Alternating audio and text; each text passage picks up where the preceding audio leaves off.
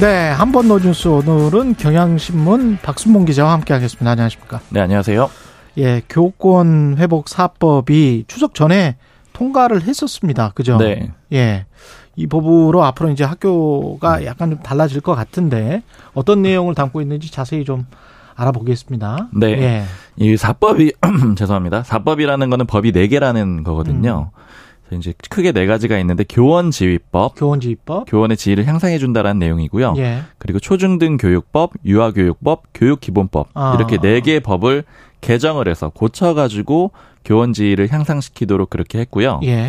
자, 하나씩 짚어볼 건데요. 먼저 예. 교원 지휘법은 교원 지휘법, 그래서 좀 제일 중요한 게 어떤 내용이냐면 지금 이제 분쟁이 있을 때요. 그러니까 예. 예를 들어 교사가 아동학대로 신고를 당했다. 신고 이렇게 당했다. 되면은 예. 통상적으로 많이 학교에서 교장들이 바로 그 교사를 직위 해제를 하는 그런 경우들이 많았다라는 거예요. 그러니까 신고만 되면 바로 직위 해제를 했던 거죠. 직위회제라는 게 담임을 맡고 있으면 담임을 못 하는 거잖아요. 그렇죠. 그렇죠. 예. 그러면 이제 이, 이 교원지휘법에서는 바로 신고를 당했다고 해서 직위 해제 못 하게 한다. 요 음. 내용을 담고 있는 겁니다. 이제 예. 물론 무조건은 아니고 정당한 사유가 없으면 못 한다 이렇게 정하고 있는데 일단은 직위 해제가 바로 이뤄지는 거를 막도록 그렇게 좀 조치를 했다라고 볼 수가 있고요.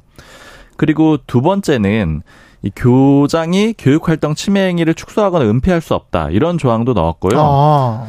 이게 이제 아직은 이제 좀 상징적인 내용인데 이런 의무가 부과되기 때문에 향후에 이제 어떤 법적 다툼이 있거나 이럴 때는 영향을 줄 수가 있습니다. 예. 그리고 세 번째로는 교육감은 교원을 소송해서 보호하기 위해서 공제 사업할 수 있다. 아. 공제 사업할 수 있다. 이 내용을 넣는데 예. 이제 이렇게 되면은 이 소송이 걸렸을 때 어떤 재원을 마련을 미리 해둘 수 있는 그런 상황이 될 수가 있고요. 이것도 안 해놨었어요. 그렇죠. 야, 그러니까 일종의 이거는 이제 안, 해, 안 해놓은 게더 그러니까 이상하네. 일괄적으로는 안 돼 있었어요. 예. 일부는 돼 있었는데 그리고 이제 가입하는 가입하는 경우도 좀 적고 음. 그 다음에 그 지원해 주는 액수도 좀 적었거든요. 예. 이제 그런 것들을 넓히게 되고 일괄 지원을 하게 됩니다.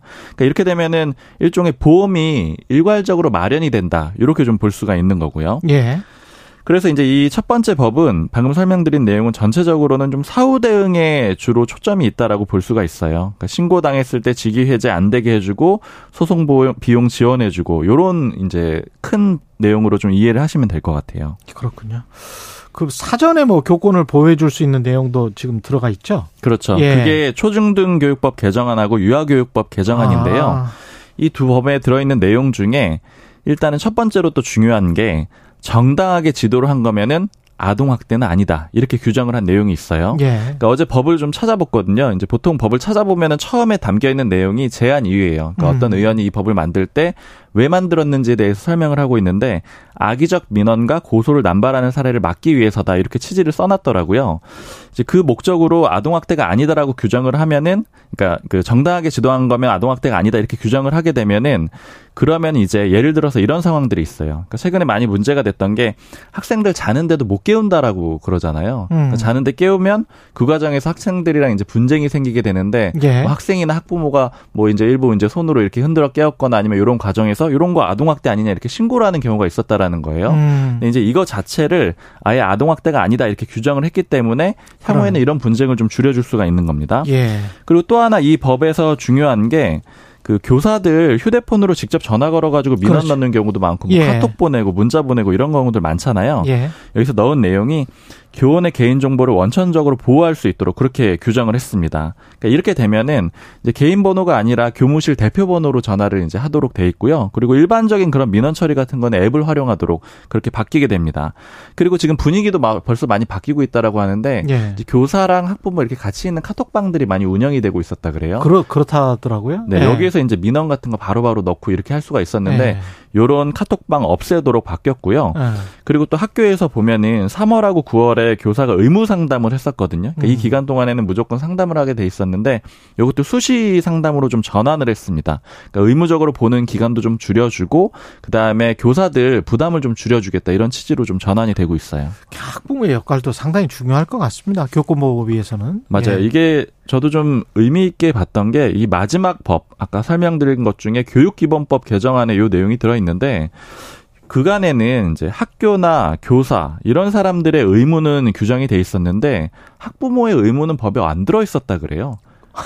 그래서 이제 아예 그런 내용들이 아, 없었던 거예요. 그래서 이번에 예. 요 개정을 하면서 신설한 조항이 그 부모의 의무를 넣은 겁니다. 이렇게 넣었는데 부모 등 보호자는 교원과 학교가 전문적인 판단으로 학생을 교육 지도할 수 있도록 협조하고 존중하여야 된다. 그러니까 이 조항이 없었습니다. 이게 당연한 건데 사실은. 그렇죠. 당연히 예. 부모의 역할이 중요하다라고 생각하는데 법에 이런 내용이 없었고 예. 그래서 이제 이 조항이 신설이 됐는데 이건 그래도 들어보면 다소 좀 추상적일 수는 있지만 음. 그러나 향후에 법적인 분쟁이 생겼을 때 이 부모의 역할을 따져볼 때 그런 음. 근거 조항으로 활용이 될 수가 있는 거예요. 그러니까 자녀 또는 아동이 바른 인성을 가지고 건강하게 성장하도록 음.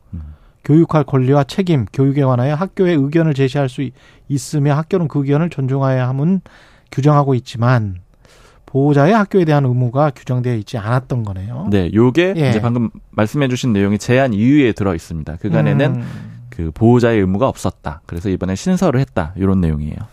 그리고 교권 침해를 한 학생들 이거를 생활기록부에 넣자 말자 뭐 이런 주- 이야기들은 어떻게 정리가 됐습니까? 결과적으로는 안 들어갔어요. 안 이게? 여야 간의 네. 입장 차이가 있어가지고 그러니까 쉽게 얘기하면은 네. 학폭처럼 생활기록부에 넣자. 이게 음. 선생님한테 막 대들고 이렇게 해가지고 교권 침해했으면 넣자 이런 주장이 있었는데 이건 입장 차이가 커서 안 들어갔습니다. 그리고 또 하나 이제 얘기가 나왔던 게 학폭위원회처럼 예. 아동학대 사례 판단위원회 이런 것도 학교에 하나 만들자 이런 주장이 있었는데 예. 이것도 결과적으로는 이견이 커서 안 들어갔고요. 음. 그래서 이제 이후 네 가지 법은 이미 통과가 됐거든요. 국회는 음. 통과가 됐고 세 개 법은 이미 시행이 됐습니다. 아까 설명드렸던 것 중에 아동학대로 신고가 돼도 바로 직위 해제 못하게 하는 법. 이게 교원질법이라고 말씀을 드렸는데 이 법은 6개월 뒤에 시행이 되고요. 그러니까 10월 17일에 시행이 되고요. 나머지 세개 법은 바로 지난 9월 27일부터 이미 시행이 되고 바로 있습니다. 시행됐어요? 네, 바로 예. 정부에서 통과가 돼서 시행이 됐습니다. 예. 학교에서 제대로 잘 요게 시행되고 난 다음에 뭔가 준비를 제대로 잘 하고 있는지는 모르겠습니다. 그것도 한번 점검을 해봐야 되겠네요. 그죠? 그런데 이제 일선 분위기는 많이 바뀌었다 그래요. 벌써부터. 아, 그래요? 워낙 예. 또 사회적인 여론도 있고요. 예. 서희초 교사 사건이 지금 뭐 시작점이었는데 요 순직 인정 절차는 다 됐습니까? 아직 처리 중인 상황인데요. 아, 분위기가 아직 처리 중이에요. 네, 나쁘지는 않아요. 예. 서희초 교사가 숨진 게 지난 7월 18일이었거든요. 예. 벌써 2개월 보름 뭐 석 달이 다 돼가더라고요. 교내에서 숨졌습니다. 맞습니다. 예. 그래서 굉장히 충격이 컸고 음. 그 이후에 이제 교사들이 집단 행동도 하고 이렇게 되면서 사회적으로 이런 여론이 만들어졌던 거고요. 서희초 유족들이 8월 말에 순직 유족급여 청구서를 제출했거든요. 그러니까 음. 순직한 그 유족으로서 급여를 받겠다 이렇게 제출을 했던 건데 그 결과는 안 나온 상태예요. 그런데 음. 이제 인사혁신처에서 최종적으로 그 심의 판단을 하게 되는데 뭐 여론도 아까 말씀드린 대로 좀 그 유족들의 좀 우호적인 편이고요. 그리고 정부 쪽에서도 굉장히 적극적으로 지원을 하고 있거든요. 예. 아까 말씀드린 대로 법 통과되고 바로 또 정부에서 시행을 했으니까 음. 그래서 순직 처리도 아마 이제 그 순탄하게 좀 진행이 될 걸로 그렇게 보입니다. 예. 지금까지 경향신문 박순봉 기자였습니다. 고맙습니다. 감사합니다. KBS 라디오 초인의 최강사 2부는 여기까지고요. 잠시 후 3부에서는 뉴스 일대기 그리고 김현철 홍콩 과기대 경제학과 교수 만나보겠습니다.